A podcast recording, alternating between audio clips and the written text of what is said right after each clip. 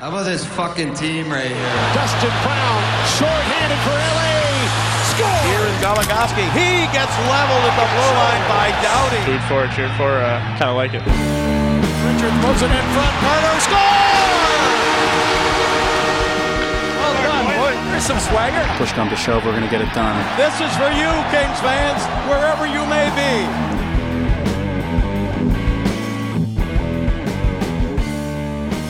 Hey, everybody, welcome to the Thanks Mud Podcast. This is episode 12, and I am Chanel Berlin.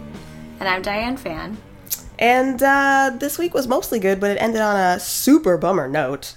The Kings played the Chicago Blackhawks tonight. We actually waited a day to record this podcast so that we could see that game. You know, we didn't actually go in expecting anything crazy amazing. We thought they would probably lose, but it was worse than we thought, actually, in many ways. So maybe we should have recorded this at our regular time. But whatever, it's Sunday night. We're recording now. This is going up Monday morning. Ugh, Diane, how did you feel about that game? I felt like it was garbage and I didn't watch most of it, is how I felt, because after the first period, I was like, oh, is this what the Senators felt like yesterday? Um, because that was terrible. And I, I paused just then because I was like, was it yesterday? And then I remembered that, yeah, they played at 11 o'clock in the morning. Anyway. Right, right, because it was Yeah. so early. But I feel like, no, the uh, Senators didn't feel like that because the Senators probably felt like they had a chance to come back. I don't think any Kings fan really felt like they had a, like the team had a definite chance of coming back because sometimes they do that. Like the New York Islanders game, they came back in the third period with three goals and one in regulation. That was amazing. But it's not like they do that super regularly. So I definitely felt like, oh, they're down three after the first period. That's probably it. Yeah, once they got down three, and uh, not only being down three, because if it was down three and they were playing a decent game, then it's fine. You know, maybe they were tired, maybe they weren't ready. The Kings are the or not the Kings. The Blackhawks had a later game yesterday, but they're now on home ice, so you know, whatever. But uh, since the Kings were terrible, uh, possession wise, I wanted to throw myself out the window. Um, so it was just like after that, I didn't really, I didn't really have a hope. I was just hoping for not a shutout. And thank you of all people, Alec Martinez, for satisfying that. Him scoring that one goal to make it not a shutout improved my mood so much because it was going to be super depressing if they uh, had this great run and the Kings' third string goaltender did this great job and then, you know, had the two shutouts and then they give, you know, Antti Raanta his first shutout and like the Blackhawks. I think it would would have been their first shutout of the season because people score on the Blackhawks even though like they're a great offensive team, but unlike the Kings who came into this game number 1 defensively, the Blackhawks are average defensively. They're okay. Um, so they get scored on. I don't think they've had a shutout this season. It would have been super depressing for the Kings not to be able to generate any offense when they've finally started to figure out how to put goals together again. Not the case tonight. But um so you know, thanks Alec Martinez for making it not the most depressing thing to happen. It's actually really surprising. Like, once it happened, I was super surprised as to how pleased I was that uh, the Kings weren't shut out because it would have been um, only their second shutout of the season, and I didn't really want any more. So I'm glad that that happened, but um, I didn't think that I would feel so happy about it. I was pretty pleased. Uh, and they also technically, even though they played horribly for pretty much the entire game, um, with the exception of Scrivens, who got better as the game went on, and like the defense cleaned it up a little bit, but not enough, they still managed not to have it be a completely shameful rout. So that's good. Thanks for that. You know, trying to find some positives. Also, a positive specific to me personally is that Ben Scrivens having a bad period and letting in three goals made me think, oh God, Jonathan Quick might still have a job. and I felt really great personally. In case anyone who's ever listened to this or has ever seen a tweet or has ever read the blog doesn't know already, Chanel really cares about what happens to Jonathan Quick. So, oh, so. I yeah. I just want him to have a wonderful career all the time, and this year has been awful. And then I'm stoked that the uh, backup goaltenders Ben Scrivens and Martin Jones came in and have been killing it for the most part. But also, there are only so many jokes I could take about Jonathan Quick going to the AHL or being traded before my heart gets broken. So tonight, I definitely had a really pathetic and ridiculous moment where I was like, maybe it's gonna be okay. um, so uh, positives for me personally in this game. Uh, for this game, my one positive is the laughter. Uh, because Alec Martinez was the one who scored the lone goal, the only Kings players that, I mean, not including people who were zeros, the only p- people who ended up on the plus side um, of the plus minus uh, game during this particular round, um, Matt Greene Yeah. uh, with a point in this uh, this game, which is hilarious because Trevor Lewis was also playing and still has zero points. But um, Poor Trevor Lewis. honestly, okay. I can't even talk about it because I'm so upset about the fact that he still hasn't scored a goal. It is, it is deeply, deeply upsetting to me. Because I don't know, I have so many pictures that I want to use for when he scores that goal. We've Lo- secretly been preparing a Trevor Lewis celebration, and it's going to be really disappointing if we never get to use it. I was tentative about uploading one to our website just in case he scored when he first came back because I was like, is this going to jinx it? And then I was like, like it really fucking matters.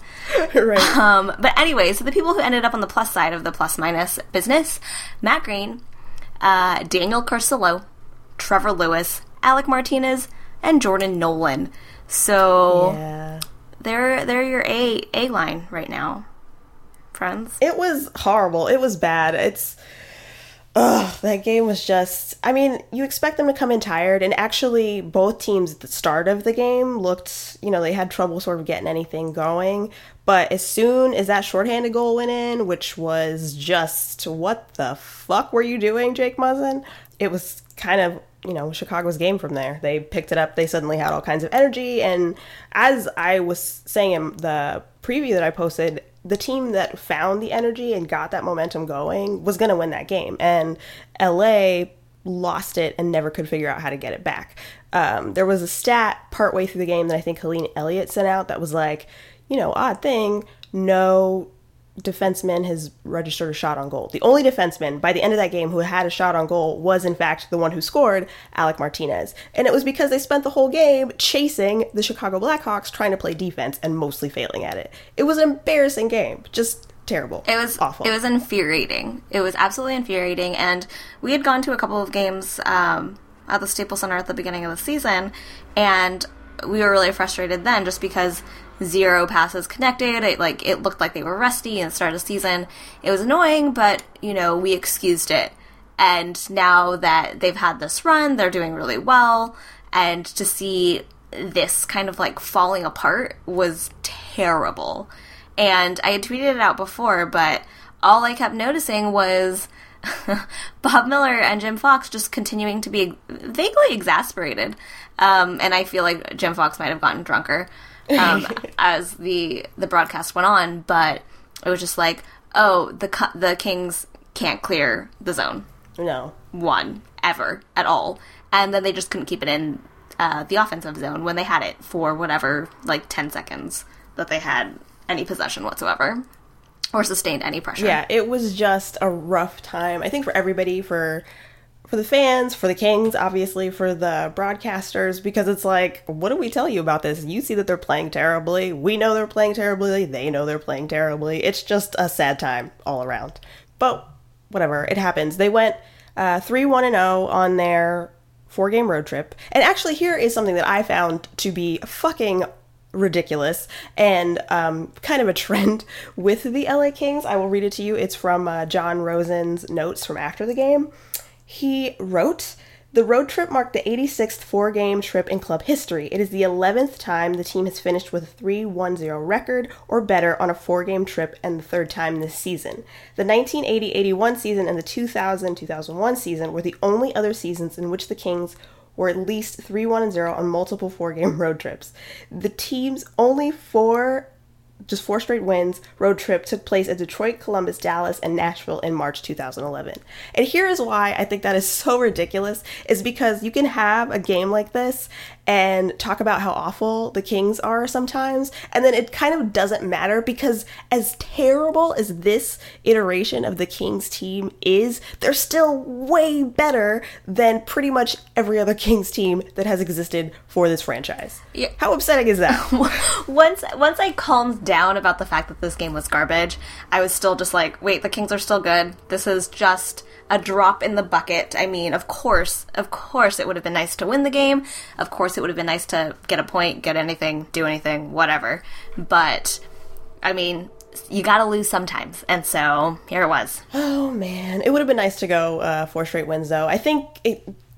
I mean, a lot of people are like, whatever. At least they dropped it to a good team this time instead of to the Calgary Flames, which true, but at the same time, it's kind of frustrating to watch this this Kings team, especially knowing that they are so good and find ways to pull it out. Like in that Toronto game where they came out flat and let the Maple Leafs just like just wipe them all over the ice all night and still pull out a win. Like knowing they can do that and then to have the Chicago Blackhawks in particular, which seem to be the team that they have trouble beating mentally, I feel like at this point, it just, I want them to figure out how to do it. Just do it, please. And decisively. that would be nice. After this game, I just watched the uh, game tying goal um, from the Western Conference Finals last year, and uh, it made me happier. I watched it like I okay, so true fact, I watched it kind of a lot.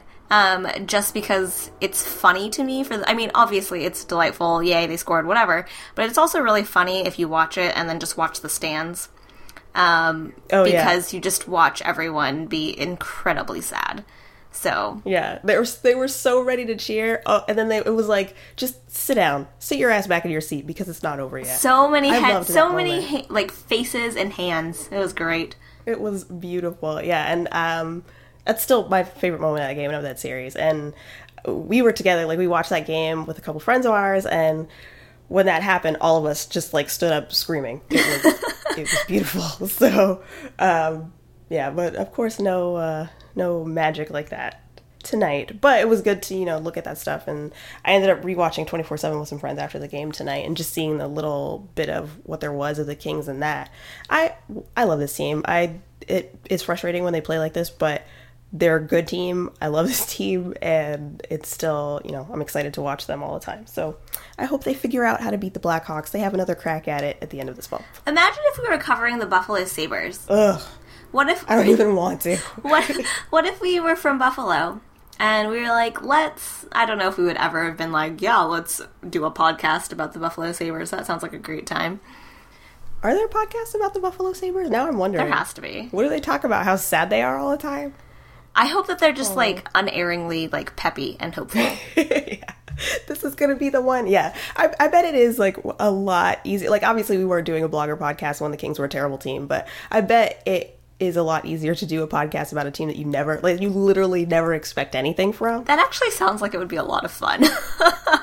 Yeah, just like, let's see what happens this time. Oh, we had an own goal. Oh, we got shut out. Oh, we had one shot um, in two periods, or you know, whatever. Um, that actually yeah. sounds, You, we're never happy about those things on this podcast. but that would actually be kind of funny, interesting. Although I did think with that shorthanded goal tonight, it was probably in a lot of ways the first legitimate shorthanded goal against the Kings. It's technically their third. And on a previous podcast, I do want to correct. I did say that the one in the Flames game might have been the first shorthanded goal, but I had forgotten that Jonathan Quick's own goal was technically a shorthanded goal. So those were the two previous shorthanded goals that the Kings had. Were um, Jonathan Quick scoring on himself, and then Ben Scrivens falling down on the ice, allowing a Calgary frame, a Calgary Flames player to uh, get the puck and put it in net, which was like, which probably wouldn't have happened if Scrivens hadn't fallen all over the place. So tonight was the first legitimate shorthanded goal, which is frustrating because it's like, you know, just a reminder that nobody beats the Kings like the Kings. That's true.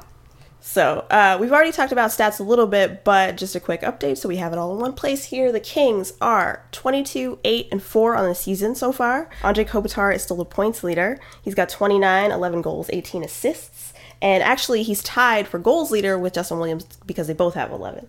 So, not bad. I mean, obviously, that record is pretty great, actually. They are second in the Pacific Division. Um, they're they're doing totally fine at this point in the season. And just to continue with, you know, evidence that the Kings, no matter how bad they are sometimes, they're still great, is that apparently this is the most points a Kings team has accumulated this early in the season ever. So, just some more of that because that's the trend this particular season is even when they suck, they're the best that Los Angeles has ever seen in a regular season anyway. Uh, or almost the best because they could have had a point streaks record too, but they blew that against the Calgary Flames. Let's never forget. Let's also never forget that if they hadn't broken, like if they hadn't failed to win that game, the point streak would have ended tonight and thus would have been insane for the Kings. But you can't have all the nice things, just some of them occasionally. We're not mad about it or anything. No, I'm not bitter at all. Why is it the Flames? I fucking hate the Flames. the Flames ugh, of all the teams. It'll be interesting from here actually because their schedule gets uh, it doesn't get easier at all. It doesn't really get harder. Like I think the Chicago Blackhawks are the toughest team that they will face this season. Obviously, they're the number one team in the league, and the Kings have some baggage now uh, with the Blackhawks, but they're facing a lot of challenging teams, I guess. I mean, the Oilers shouldn't be challenging, but they managed to be challenging for the Kings last time, so who knows? Um, and then they've got the Sharks, they got Colorado again, who've started to slip, but whatever, don't count anybody out. It'll be interesting to see if they can put together some more wins, maybe get another little streak going. Their possession numbers plummeted though for this last game. It's actually also really funny to see uh, Fenwick 4 be at 0%. Oh my god. Yeah. Because they, or 0% for 5 on 5 close because they were just never fucking close. Right. Not at all. um, which makes me laugh. But uh, in terms of the last 10 games, um, Corsi 4 and Fenwick 4, whichever method people prefer to use, um, were both terrible. Um, down by approximately 10% from their last uh, nine other outings. So good times. I mean, it was readily apparent in watching them play, but numbers wise, backs it up. Strangely, though, one thing that I found really interesting is that they still, by the end of it, had managed to win most of the faceoffs. Um, not by a crazy, crazy margin, but they still won more. They won like 31 of 55.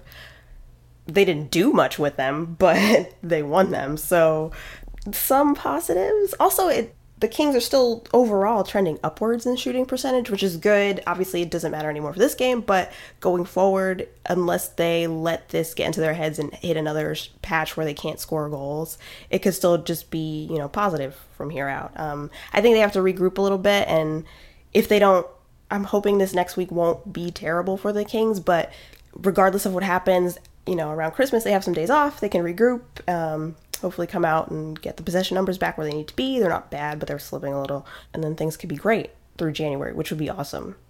Quick injury update since we've already mentioned that Matt Greene activated, finally played again today, or a point in his first game back. Trevor Lewis still looking for any points on the season at all. Willie Mitchell was out. It was weird. Willie Mitchell apparently got hurt in the Ottawa game and was they said it was an upper body injury, but then before the Chicago game they were like, "Oh, he's ill." And he's staying in the hotel. So I don't know if Willie Mitchell has a concussion or if he has the flu. Or like food poisoning. Like he went out to Yeah. some fancy schmancy restaurant and then got promptly sick. I have no idea. right. Yeah. What what happened? Did he get sick with the flu or food poisoning in the middle of the Ottawa game? Like did he have a bad breakfast? I don't know. I just thought it was weird that it changed so drastically. I was like, "Oh, he's probably going to be out, but because of his upper body injury, not because he's sick or I don't know." So he's out with something. Who knows? Um, and who knows how long it'll last. Uh, Colin Fraser is on IR with concussion symptoms. I was really enjoying all of the people who noted the timing of Colin Fraser being injured right when Trevor, Trevor Lewis needed to come off of IR. Oh, that was hilarious to me because it worked out so well with everyone else uh, as people were getting juggled um, for like the injuries and with Quick and with Fratton and with you know everyone. It's worked out surprisingly well. So the fact that this happened to fit together ever so nicely was great. Speaking of Jonathan Quick, he is he skated two days in a row, Thursday and Friday. Is on track still, as far as we know, f- to come back around Christmas or around the end of the month. I was trying to think of what game would be the best game to put him in for. I, there's not like a great warm up game. I mean, maybe Dallas, but With the, the with the way that uh, Seguin and Nichushkin and Benn are playing right now, maybe not. Right, yeah. He might I mean, also last season the Kings had uh, extreme problems beating the Stars, and while that's not necessarily the case this year, you know, I don't want to tempt the hockey gods about it. we don't want uh, the Kings and Jonathan Quick on his first game back to give Tyler Seguin his hat trick of hat tricks this season. I'm still waiting for it. He's so close. Before before the halfway mark, he got pretty close the other day. He had two goals. He could have he could have made it happen then. There were three So- people that were waiting for their hat tricks. Him, Jamie Benn, and Blake Wheeler were all like, "I need a third goal and I'll have a hat trick." And I expected for someone to get it, but no, Yeah. no one. So yeah, so that I was like maybe that game, I don't know, uh, maybe the Blues or the Canucks because even though they're they've been good regular season teams, like Jonathan Quick has plenty of experience beating those teams. Or he could just you know be thrown right into the fire like Scrivens was after having five games out. Just put him in on the Chicago game at the end of the month and see what happens. Right. I don't know. Who knows what'll happen? But we will be rooting for Quick um, heartily, regardless. You more than I. Me more than most people. I feel like uh, the people who want Jonathan Quick to come back to this team and do really well right now, out of the entirety of Kings fandom, are like me and Drew Daddy. Just us. That's probably true. so uh, we'll be uh, hoping for Quickie to come back and you know shine again, please. For some, like Linden Vey is still up with the team, but he hasn't played in a while, so I don't know. And eventually, when Quick comes off uh, LTIR, they're gonna have to make some moves again. But for the time being, he's still up with the team. Maybe eventually he'll get to play. Maybe now that this uh, Chicago game was a disaster, they'll shake things up a little bit more and he'll get to play. Who knows? I feel like But Linden is still around. He's just this is gonna sound super creepy. Hanging around because I'm gonna phrase it super creepily. Hanging around is like a, a nubile threat. You know, like hey guys who aren't scoring or playing well at all. Here's this young hot thing that will would love to like get more time in the NHL. I'll put him in if you don't do better. Right? Yeah. Um, yeah. Tanner Pearson and his blinding smile has already has already been booted back to uh, Manchester. So So it's just Vey, and of course Toffoli is, is here to stay. Toffoli, Toffoli will stay forever. yeah. Never leave us. His Toffoli. line, that line of Clifford, Mike Richards, and Tyler Toffoli, I'm just thinking about it right now. They had a few really, really good games, and then their last two games have been Terrible. super not good. In the Ottawa game, it was in particular Mike Richards was a hot mess, but in the Chicago game, that whole line was just kind of all over the place. And Kyle Clifford was the person who drew the early penalty for the, or, or sorry, took the early penalty on the Kings team, and they were just sloppy from there. So I I love watching Mike Richards and Tyler Toffoli play together actually, and I think at times like Kyle Clifford has been a great energy guy to have on the left wing for them, but I don't know what they're going through right now, but I hope they get it together. I agree heartily with all of those things because I love um, one of my coping mechanisms, I suppose, for this game tonight was to watch um, NHL 36 starring Mike Richards, and it made me extremely happy. I very much enjoy watching him play, if only he would play well.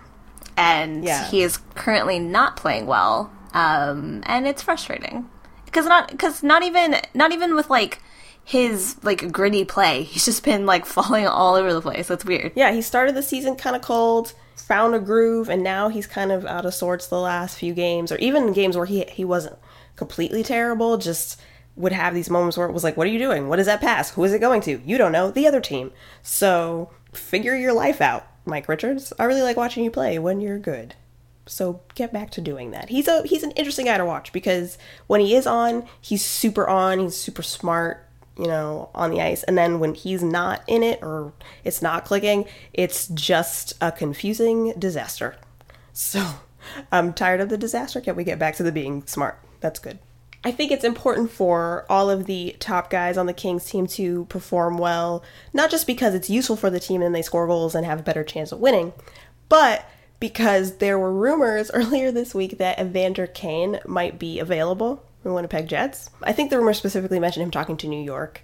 I don't know if that has any chance of happening, but a lot of people in the Kings fandom and Kings bloggers and the, even a couple of reporters were like, score it like young left wing who produces Evander Kane should come to Los Angeles. The only problem, Evander Kane has a cap hit of $5.25 million. So where are you going to find that money? And it was interesting to watch people put combinations together or like figure out which players to trade. Obviously, there were a lot of jokes about trading Jonathan Quick that made me sad. um, but uh, like another thing was like Mike Richards is a hot mess right now. Trade him. How dare you, whoever that person is? Has he not been through enough? stripped of his captaincy and stripped from his bromance with Jeff Carter. Don't do it again. Can you imagine the protest Jeff Carter would stage if somebody tried to trade my trade Mike Richards? It would be so. he has a new he has a new beach house on this coast in which to lock himself in and That's so sulk at um, until I guess it would still be Dustin Brown. Or I guess in this case it'd be Dustin Brown to like drag him out Right. and be like, "Get it together." we have to play. Uh, yeah, so that was a suggestion. Another suggestion, which I thought was, or there were also a couple of people actually speaking of Dustin Brown who were like, just trade Dustin Brown. He just, he's got a new contract and he's struggling to trade him. And another slightly more reasonable suggestion, or something that I thought was sort of interesting to, to consider, is that a couple people, I think the first one I saw suggested was Pumpernickel, who said that they should trade Stoll and Regehr and a draft pick, high rounder, and then bring Evander Kane to Los Angeles. And I was like, mm, I do like Jarrett Stoll. He's great on faceoffs, but he is making $3 million to be a third liner who produces sometimes right now. So that might not be the worst trade. I'm cool with uh, Jarrett Stoll leaving, but I am. I am now weirdly fond of Robyn Regehr, and it's Really? terrible. Like I, d- I don't want to talk about it. Of those two people, you would be sadder about Robyn Regehr leaving? I know it's really upsetting. This is a revelation. I don't know. I don't know. I don't know what's happening. Maybe I'm just going through some sort of like crazed phase, and like a week from now, I'll be like, I don't know what I was thinking. But as of right now, I'm weirdly fond of Robyn Yeah. Oh, So this is my this is my shame confession. that you're You heard super it fond here. of Robyn Regehr and his uh, tunnel of death. I do I do enjoy it. Oh my. Oh my. Jarrett Stoll outranked by Robyn Regehr. Yep, it's time to trade him. There's no coming back from that. How do you come back from being less liked than Robyn Regehr? I'm saying I I mean trade Robyn Re- Regehr that's fine. I would just be a little bummed about it. I feel like Jarrett Stoll would be fine. Like who I he would whatever. survive. He would be fine wherever he goes. Jarrett Stoll would have a I'm great not career in I'm not Winnipeg. worried about him. Who knows what could happen to Robyn Regehr? I worry for Robyn Regehr. Maybe that's it. That is interesting. I was not expecting that, but I find it very amusing. Um, but I would be okay with that trade if I was if I was going to have to give up some Kings players to bring Evander Kane here, and I would be super stoked if Evander Kane played for the Los Angeles Kings. I would be okay with giving up those two players. Um, as unfortunate as that sounds, Despite my shame spiral, yes, I would too be fine with getting rid of these two players and getting Evander Kane. That's fine by me. But I would still like uh, Bobby Ryan to come too. Oh, true. Yeah. So that's that's your that's the, the kind of the dream dilemma. anyway, I have no idea if either of these two things have any chance of happening. But Evander Kane or Bobby Ryan. Bobby Ryan's a right winger, though. I don't care. Get rid of other people. I would love to see Bobby Ryan on the Kings. That would I would love that. There was a make so moment in the Ottawa game where Kopitar and Bobby Ryan had a little conversation on the ice, and it was on television. And I just was like, please just be talking about, you know, how Bobby Ryan is missed in Southern California and eventually he should come back, but play for the right team. I agree. What a dream. Every time. What a dream. Can you imagine? Bobby Ryan, who didn't even make it on ESPN's like list of Yeah, that was terrible. I remember at the beginning of the year, like trying. Th- this is the only reason I know it because I don't get my news from ESPN. Was uh, trying to draft uh, for the for fantasy hockey. I was like, "Where's Bobby Ryan on this list? Nowhere." Nowhere. Bobby Ryan left off, not one of the best forwards. So I think that in particular makes him especially ripe to be a king, since apparently ESPN thinks he's done. His career is over. He's worthless now. So come to uh, Los Angeles, please, Bobby Ryan. It's your time. Speaking of Kopitar, actually going back to him because he there's been some interesting talk with the exception of this game again, obviously because this game is just a blemish on everybody's record right now on the Kings, but he's been playing really well lately, and so has Drew Doughty actually for the most part. He, you know, he didn't. I don't know. He had actually an okay start to the season, but he was a little inconsistent, and I feel like he's had a little bit more consistency at this point in the season. So people are talking about the fact that those two players, of all the Kings, those two players in particular, don't get any recognition. They don't ever get, you know, any real consideration for awards. So I was wondering about that. Like, do you think Anze Kopitar should be part of the Hart conversation? Like, is he the Kings' most valuable player, or even the Selke? You know, does Drew Doughty deserve a Norris at this point in his career? I I was trying to think about that. I don't know. Do you have any opinions? Um, I definitely think I I cherish every article that is written by someone not in the Kings sphere um, about how great Kopitar is and what a great um, two-way forward he is, and how he should be recognized more. He should be nominated for an award like the Selke or the Hart. And I one like during this game, everyone was like, everyone talks about Jonathan Taves, but no one talks about um, Andre Kopitar. Yeah. And you and I were talking about this the other day, and I was flat out like, no, I don't think that anyone in at least very soon, unless something like magical happens, is going to get nominated for any of these subjective awards. Um, the only thing would be if someone scored the most goals and went for the the Richard, and there's no denying it. There's no subjective like, well, I don't know, you know, or having an opinion on who you think is the best. That's just like it is what it is. But um, I I feel like people do acknowledge, and they're always like, you know, Drew Doughty is a great defenseman, Kopitar is a great forward, blah blah blah, whatever. But come awards time, it's never really like nothing's really done with it. Right. There are a few people who are, you know, advocates of these people. Like I always hear people mention, like, oh, I definitely voted for Kopitar, but I don't think that it's going to happen anytime soon. And at this point, I don't know if it I mean, I don't know if it really matters. I guess it matters for them salary wise, but in the grand scheme of things, I mean, I don't, I don't know. Yeah, I believe. I don't think it's going to happen anytime soon. I believe, uh, and you know, correct me if I'm wrong on this, but I believe that in last year or last season's voting for like the Norris Trophy, Drew Doughty what ended up at like ninth place, so he was on the radar. I don't remember where Kopitar ranked, but I think they're both like you said, people think about them, and then when it comes to award time, they don't really get the support that obviously the Kings fans are hoping for, and that even you know more and more reporters seem to be like, oh, look at these guys. And I feel like the reason is because by that point in the season where it's time to vote on these things, they just don't have the point totals that other players have. There was some criticism is and I let me be super clear if I have not already been on the internet I am so glad that PK Subban won the Norris last season, but um, there was some comments about how he it seems like he got that award for being a great defenseman who had really great point totals. He was the highest scoring defenseman, um, and then someone that people consider like like Chara, who they consider a great defensive defenseman, was in like the top five, but it doesn't win the award because he didn't have the point totals there. So I do wonder what it comes down to. Like when people have the, the they have to make their picks, they gotta, you know, rank people one, two, three, four, five, or whatever. What makes them nudge somebody above? Is it the offense? And because Anze Kopitar hasn't had that crazy season where he's just scoring goals upon goals, like he's always been, you know, for the last several years, the Kings points leader but he's not the person that you see all the time in highlight reels like look at this crazy goal he scored. And i wonder how much that factors into people remembering him when it comes time to vote on those things. I feel like since the kings aren't necessarily like we're always going to yell about west coast bias or east coast bias sorry. Um, we're always going to yell about east coast bias and so because people from the west aren't unless you're chicago i guess or you're they're not constantly talked about, so it's not constantly on people's minds.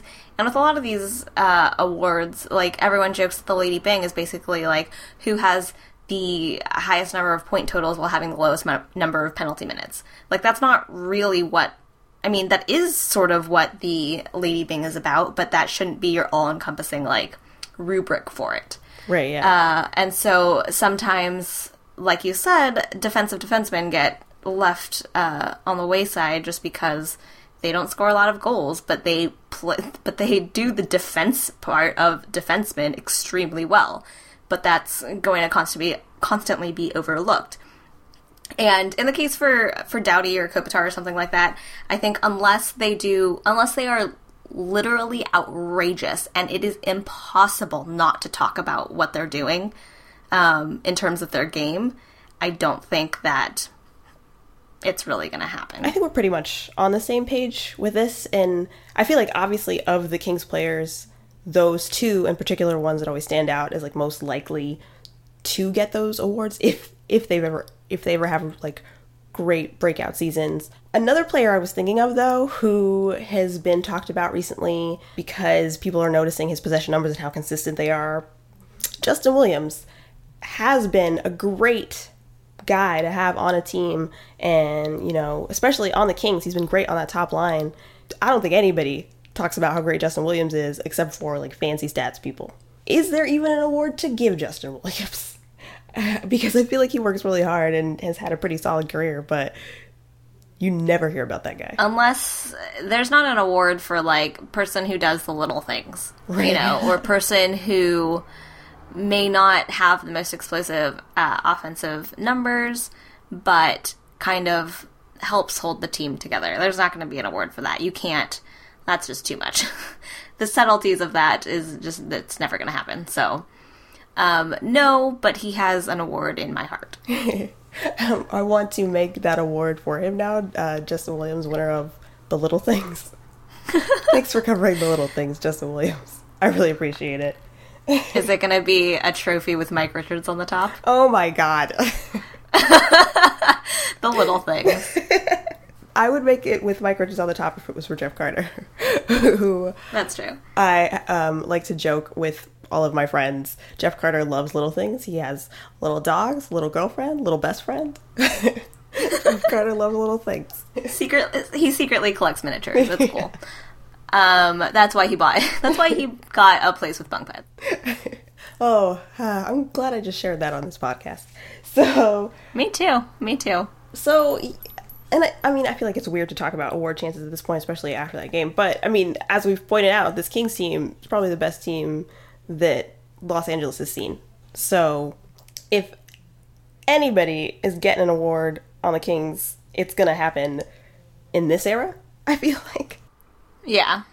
So it'll be interesting to see if any of them can just put together the amount of like consistent, awesome play to finally have the West Coast in that conversation when it comes time for voting. I hope they do. I mean, I don't, like you said, I don't really think it'll happen either, but it would be nice if it did.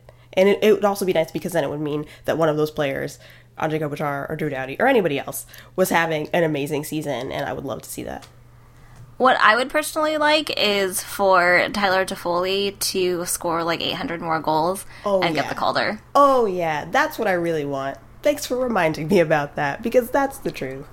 because that's that's really the dream right there. Um, in terms of we both like Tyler Toffoli, and it's one of those. Hey, we can grow players in the King system. Yeah. Here you go. Yeah. he's awesome. And love I, that. Uh, last year, uh, Alex Ovechkin's like work in the last the latter part of the season kind of uh, amplified his play and got him the Hart. So maybe if Tyler Toffoli at the end of the season could kind of just ramp it up, score a million goals, and uh, get the Calder, that'd be cool. Yeah, I would love that. That would be so great. Yeah, Tyler Toffoli, do it. He's been he's been good overall, but I would love for him to just just take off and beat everybody. We out. need we need the numbers to reflect it, Yeah. and so that would be fantastic. Obviously, this is all hypothetical and very early in the season, but these are our hope and, hopes and dreams recorded things to ones and zeros. in our in our hearts. Head and down. I'm not sure he's okay. Uh, there's no question that this one's a penalty. A large five-minute major penalty power play for the Kings. All right, moving on to the five minute major headlines, which are never five minutes, but whatever, they're still called that. Um, HBO's 24 7 premiered Saturday night. Uh, I watched it. I don't know if Diane got a chance to watch it, but I watched it. We could talk about it a little bit. Shawn Thornton was suspended 15 games for punching Brooks Orpik and knocking him out on the ice. So that was. We talked a little bit about that hit. It was a mess, and now Thornton's been punished. Steven Stamkos is skating again already because he's still a robot. Zack Kassian taunted Sam Gagner about his jaw protection in the Oilers Canucks game. Think to remember for that, Cassian is the one who broke Sam Gagner's jaw.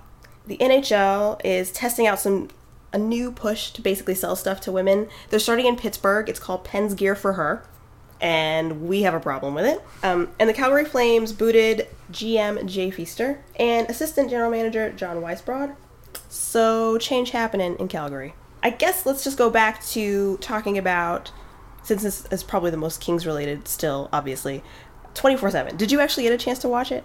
I did not. The only thing I watched was the bits with uh, Slava Voinov and Joffrey Lupul fighting. Well, that is the most important moment for Kings fans. So, congratulations. Slava Voinov, I loved that they caught that on 24 7 because I had forgotten, because I think on the broadcast of the actual game, they didn't catch it when it happened. There was like a replay later sort of showing what happened, but the fight, they didn't really fight so it didn't last very long. So it was great to see on 24 7 exactly what happened in super HD and kind of slow mo and beautiful, soft focus. And then Slava uh, cursing at Joffrey Lupul in English was great. That was great. I was like, he does know English. He can say fucking shut the fuck up. And it was fantastic. he knows the important words, and that's wonderful. Um, so yeah, so I fi- found that ex- exceedingly charming. But yeah, no, I didn't watch it. I just assumed that everyone looked attractive in um, beautiful, pretty lighting. Yeah, the other thing that stood out to me about the the Kings portion, well, there was a shout out to Martin Jones and him playing well during that game. Uh, they highlighted Jeff Carter's game winning goal, but there was this shot of Dwight King trying to hip check somebody, and it's basically like Dwight King's butt coming right at the camera. and hitting the glass and then skating away. And I was like, that's the best representation of Dwight King you could have had. Right there. That's it. Um, I still have not actually gifted that moment, but I will. oh, that's amazing. I really look forward to it. I've been reading everyone's reaction, so I know what to look out for. I think it might be better this way for me. I really love the way that 24 7 is produced, but um, I think it was interesting to see that because both of those teams, particularly the management around them, are so level headed, it seems like, that there's no crazy, crazy antics going on. So it was like just people doing their jobs and being fairly competent at it. I mean, even when the Leafs have struggles or whatever, everybody seemed to be trying really hard. And I was like, oh, okay. There were there was a quality shot of Joffrey Lupul getting his thigh massaged that I appreciated.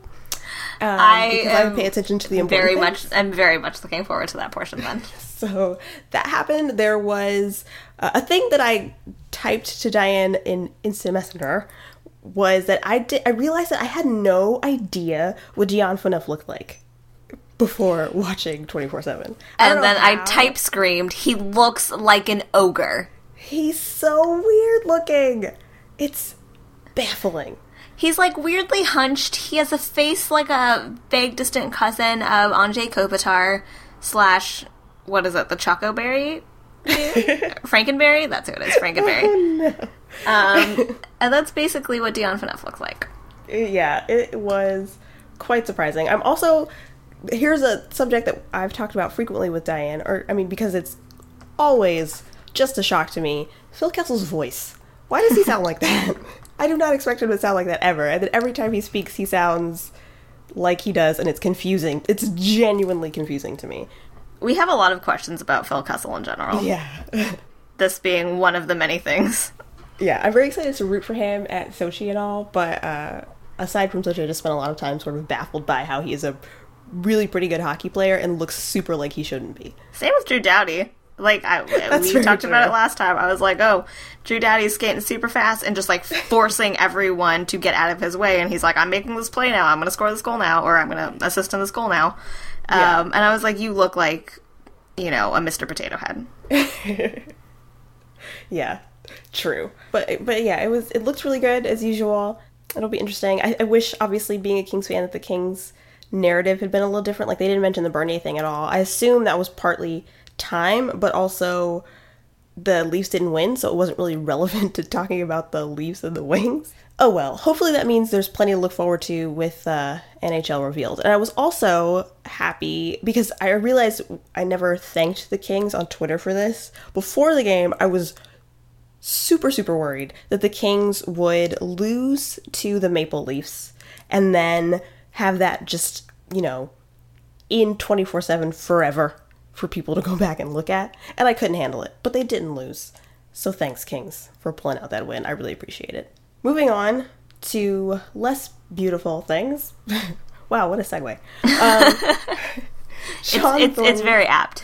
right, yeah. Shawn Thornton was suspended 15 games for knocking out Brooks Orpik. I was a little surprised, actually, about or by the length of that suspension. I would have had it pegged around like eight games, but they ruled it a non-hockey play, and as soon as that happened, it just shot up in games. So 15 games. It's his first suspension. I assume he's going to appeal it. That was the rumor, but I don't know. I think it's fair. I mean, 15 games is fine. Like, you went up to a dude, pulled him down the ice, and then knocked him out. You shouldn't do that. But I was a little surprised by the length. Um, I thought that it was going to be less just because James Neal's was less, but I'm fine with it being what it is because I thought it was terrible. So, like, that's not that's not needed there. None none of what happened in that game is needed um, at all. Uh, but I mean, 15 games is definitely more than I thought it was going to be. Um, but I mean, sure. But, all It what it is, I guess. Weird comment from uh, Cam Janssen on the New Jersey Devils. So he says, Cam Janssen says that Brooks Orpik should have stood up for himself and just like fought, and then everything would have calmed down and it would have been fine. I felt like that was such a douchey thing to say and also ridiculous because I understand that fighting is a part of hockey. I don't mind it, whatever. But I think it's weird and I felt like this about the Ray Emery thing too with Holtby. Like, dudes shouldn't be obligated to fight. Why should they just assume that they have to? And if he says like all he had to do was grab and hold on, oh, so just let himself be pummeled. And the thing was, like immediately once Thornton grabbed him, they fell to the ice, and what more could he do? Right. If he's Yeah. grabbing and holding on, he's laying on the ice and grabbing and holding on, getting pummeled. That's exactly what happened. Shawn Thornton punched his fa- his head into the ice. Also, Cam Janssen uh, was a homophobic uh, dickbag earlier, so Oh, yes. I already don't like him. Cam Janssen, literal idiot and horrible person. So, all right, just to note that he's wrong. we are not a fan of that. him on this podcast. Um, another thing, I mean, not an, an injury or suspension that happened, but related to both of those concepts, was the Zack Kassian thing. Taunt Sam Gagner, he wasn't even involved with Sam Gagner. I don't know, there was like a little bit of a scuffle or whatever. As he's being pushed away by, I think, one of the refs, maybe, he looks at Sam Gagner and is like, oh, what is this? What is this? Like pointing to his jaw, indicating Sam Gagner's jaw protection. He's the dude who hit Sam Gagner in the face with a stick and broke his jaw and got suspended for it and now is taunting him about it. That doesn't make any sense. Also, another douchebag. That's terrible. Yeah, I feel like he also was like trying to show remorse when they were, you know, going through Right. the whole suspension thing. And I'm like, this is not remorse. This is evidence of you being a garbage human being. So gross. Way to be an asshole. I was just kind of surprised by by the audacity. Like, obviously, he wasn't a you know thinking that I would end up on television, but the fact that he would do it at all, just I was like, all right, guy, what a winner. Steven Stamkos is skating again. Uh, I was surprised when he was walking around so soon. I'm surprised that he's skating again. He's probably going to play in the Olympics, I assume. But what the hell? Um, it just shows me that I don't understand how bodies work. Yeah, clearly I know nothing about humans because I didn't think this was possible, but it's happening. Either that or he visited Madame Pomfrey and got some Skelegro, and that is how he is back. Um, other than that, I don't understand how bodies work. Sweet uh, Harry Potter reference. Thank you. If I will make, gosh, I'm surprised that I haven't already made one. So expect like more. it. Now that I remember, like, oh, I can do this. I can talk. This is our podcast. I can talk about whatever I want. Uh, There are going to be a million Harry Potter references. So get ready. I wish we had a time turner so that we didn't have to live through the game that we just watched tonight. There's number yeah. two. Just nailing it. Um, all right, the NHL is testing out selling more stuff to women. I feel like it's an attempt to acknowledge the female fan base in hockey and reach out to them, but they're doing it by selling them merchandise.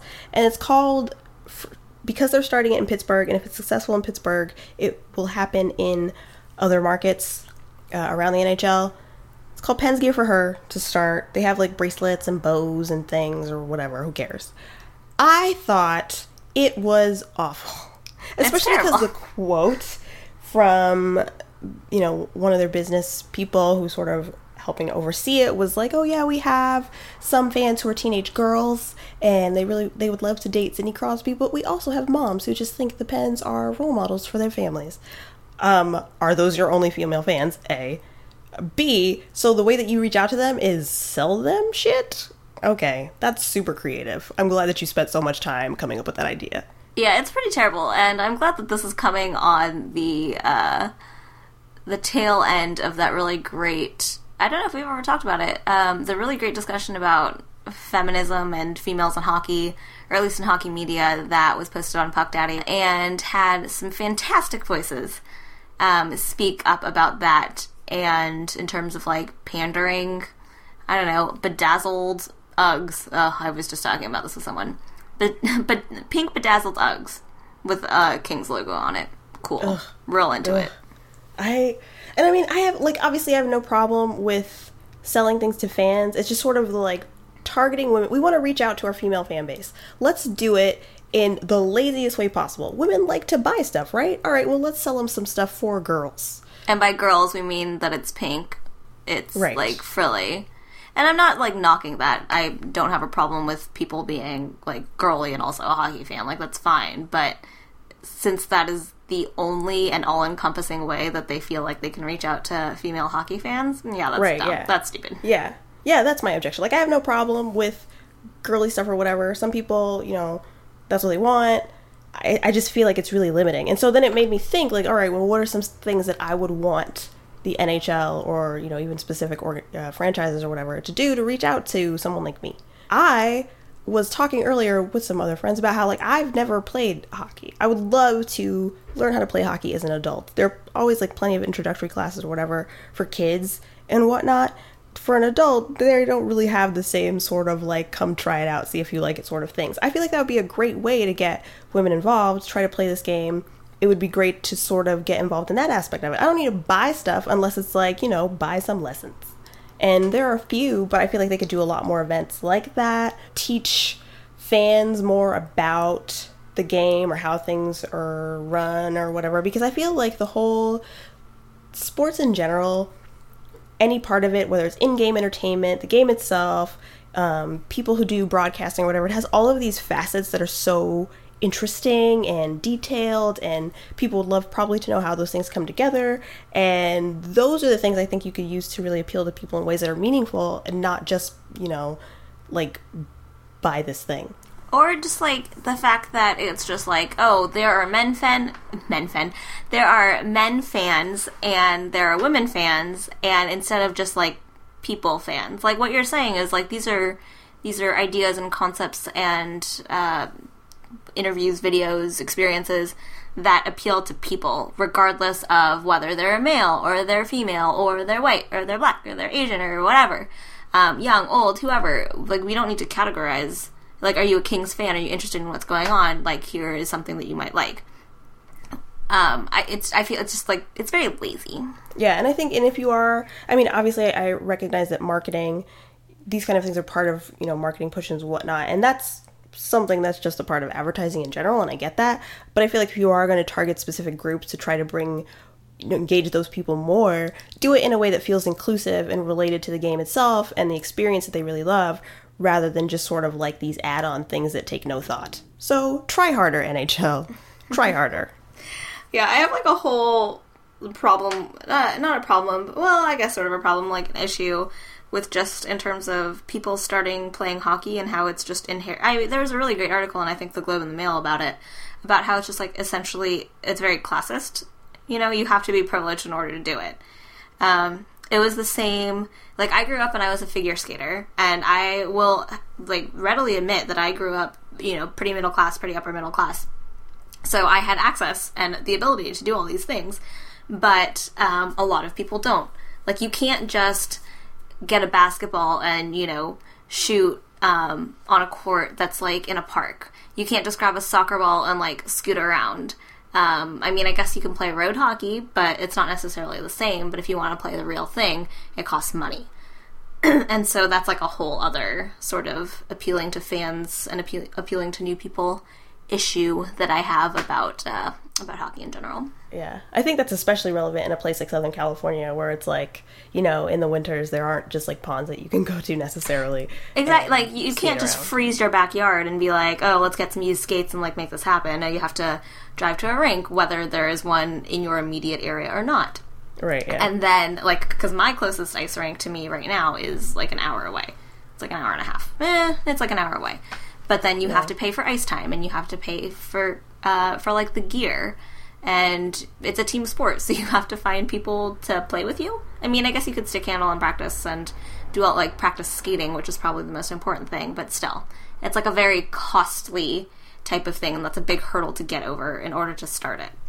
Oh, for sure, for sure. I think the how inaccessible hockey is in comparison to some of the other sports, major sports in particular in North America, it does seem exclusive rather than inclusive. And I think that should be sort of where the focus of their advertising and whatnot is, if they really do want to grow the fan fan base and make it more appealing to uh, women or minorities or whatever. Focus on that kind of stuff. Why should people pay attention to this sport? Um, here's how they can get involved if they want to, and make it, you know, help bring it to other people. But I don't know, whatever. I think it's just easier to just be like, here's something else we can sell you. So, and I think that's lame, and they should try a lot harder. Um, our last bit of news Calgary Flames GM Jay Feaster, Dunzo, to bring it back to Laguna Beach. And John Weisbrod, I don't even know if I'm pronouncing that right, whatever, I'm going with Weisbrod. We don't care about it anymore because he's fired. Yeah. Gone. Brian Burke has said that he is not planning on being the GM of the Calgary Flames. He doesn't want to. And so there will eventually be somebody else brought in. He did a press conference, and surprisingly, the star of the press conference was his hair. no one, I mean, no one was really surprised about Jay Feaster getting the boot. Like, it was kind of a, a matter of time sort of deal, and this was the time. But everyone was talking about Brian Burke's luscious locks. Um, surprised the word truculence, I'm sure, was trending um, among at least the people that I follow. Uh, the Burke children got in on it as well, and it was fantastic. So, strong work, bloggers, for focusing absolutely zero um, on Jay Feaster and what's going on with the Flames organization, and focusing instead on the state of Brian Burke's hair. interesting news. Like we knew eventually that like there was going to be changes there. I thought it was also funny everybody who mentioned Brian Burke's sort of policy of not firing people around Christmas time, and they were like, "Oh, I guess that does not apply to management." so, bye, Jay Feaster. Once again, it is news that has happened in the NHL, but it has happened to the Flames, and therefore, I don't really care, nor have I really uh, thought about it at all since it has happened. I wonder if the Kings will have a better chance of beating the Flames now that they've had things shaken up. I don't know. Maybe, maybe not. They I seem to be a problem it. team. How wretched is it that the Kings' problem teams so far this season are the Calgary Flames and probably, I mean, they've only played one game against the Blackhawks, but I'm sure that uh, December 30th game will be difficult as well. So the two problem teams are the Calgary Flames and the Chicago Blackhawks. I'm fine with the Chicago Blackhawks. They're a decent team. Like, you win some, you lose some, and I, fingers crossed, hope that the Kings win against the, the Blackhawks eventually, at least one game this year. Um, but there is always one team that, for whatever reason, I mean, and this isn't uh, exclusive to the Kings either. It's exclusive. It's for all teams. There's just one team that they are. You are just objectively better in like every respect. You've got a better record. You're better at everything, and for whatever reason, cannot solve that team for the life of you. Um, to everyone's extreme frustration. Like, it's reasonable for us to go into this Blackhawks game that just happened and be like, you know, the Kings are going to try. I don't think that they're going to win. That's fine. They're a good team. Um, they are outranking us in a lot of stats. You know, it's, and just watching the Blackhawks play, uh, you know, it, it was kind of expected. That's fine. But to go into a Calgary Flames game and being like, they're probably going to lose. Like, the Kings are probably going to lose this. Why? no reason that I can put my finger on in particular. They're just gonna lose it. That's awful. Like you should be able if you're like, man, I really would like to go to an LA Kings game. I can't go to a lot of them. I got to pick wisely. I'm hoping that they win. You should be able to go to a Flames game and know that you have picked a great night. Not this season. Not this season. That was the wrong night to go. I'm really glad that we didn't go. No. I'm really glad that we weren't there for that because it would have just been me crying. yeah. I'm glad I spent this money to watch this disappointment twice. Okay, so I do want to end on a happier note though. So I just realized that I have a question that we haven't haven't done in a in a few podcasts, probably not since the beginning of the season. But is there any Kings player despite this game f- against the Blackhawks? Is there any Kings player right now that has you really excited for what is coming next or Not for, not for a re- not for a, like a reasonable thing since we're talking about unreasonable things that happen that happen with the Kings. I'm excited for Trevor Lewis. I have my full heart and soul behind Trevor Lewis doing something. the The halfway mark is at the end of the year. Um, it's this the Stars game on the thirty first. If he hasn't scored a goal by then, I don't know what I'm going to do. I am so invested in this right now. It is unbelievable. just vibing for Trevor Lewis constantly? If Colton Orr scores a goal, things are going to happen. Oh, that would be so sad.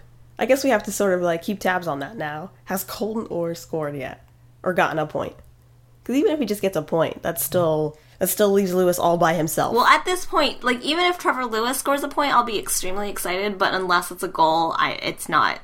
No, it doesn't count. yeah. Oh, it needs to be a goal. And I think to be clear, I mentioned that we have a celebration prepared for when Trevor Lewis scores, and it's for the goal. Like I think we'll be excited when the point happens, but it's for the goal that we will celebrate. Yeah, anything less.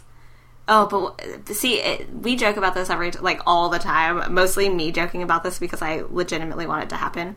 Is that maybe this is the game where Trevor Lewis will score a hat trick? I think that just would be amazing. Just randomly in a game, he oh no points at all. Here three goals in one game. What if? because Trevor Lewis. What if? it is my greatest dream. Beyond that, no. I have all of my energy is going into this right now.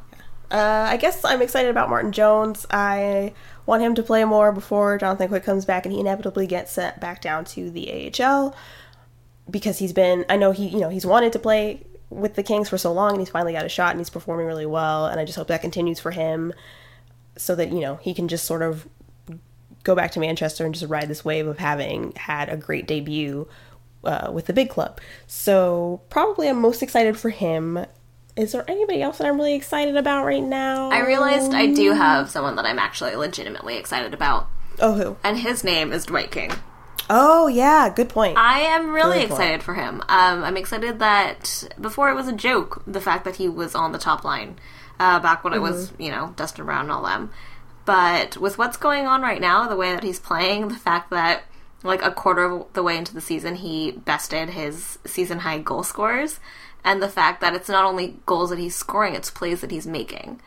Um, in yesterday's Senators game, um, two goals in the. I mean, I know that Jeff Carter's goal was marked as unassisted, which is strange to me, but um, like Jeff Carter's goal, uh, it was I believe it was Dwight King who battled against the boards, won it, shoveled it over to Jeff Carter, and Jeff Carter netted it in. And then with the Anze Kopitar goal, it was, or at least the the last one, um, it was a nice Dwight King pass that got him that got Kopitar that goal. So it's not only him scoring goals, but it's him, you know, having good passes, going along the board, screening, all, all the little thing stuff. And so I've been very impressed by Dwight King's play. Um, as much as I like to joke about him because he's still ridiculous, but I'm very excited to see. Like, I hope he has a fantastic season, obviously, because if he has a fantastic season, that obviously means well for the Kings. But I'm just Right, like yeah. very excited to see how he is doing and progressing and succeeding. I would agree with that. I think you made a lot of good points about Dwight King. He's having a pretty good season so far and is working really hard. And now, when he's when I see him on either line, it's like it's not like why is this happening to me anymore. I'm actually you know uh, interested to see what he'll do. And he's um he's been making some pretty good decision, decisions so far this season. So keep it up, Dwight King. I was also until tonight when he um, got the hot mess started, really excited about Jake Muzzin turning around his game. Um, hopefully, he bounces back from being just thoroughly, thoroughly wrecked by the Blackhawks. And uh, yeah, I just I don't know. I like seeing the guys who were who were new a couple seasons ago having a little more experience and starting to really settle in and becoming smarter players. And I hope that continues. So uh, let's make it a good uh, rest of the month, Kings. One loss in December so far to a legitimate team, and uh, hopefully the only loss. How about that? Let's go for it. Yeah, dream big. All right, I think that is all we have for this week. We will catch you guys next week. Hopefully, we have great news to report and we don't end on a downer note because that sucks. If you don't follow us on Twitter, you should follow us at Thanks Bud or individually. I am Chanel Berlin. And I'm at AKA Diane Fan. As usual, if you're not listening on iTunes, listen on iTunes. It makes life so much simpler for you. Talk to us. We like talking to people. We like jokes. We like gifts. We like pictures. Whatever. Catch you guys next week. Take care of yourselves. Bye, friends.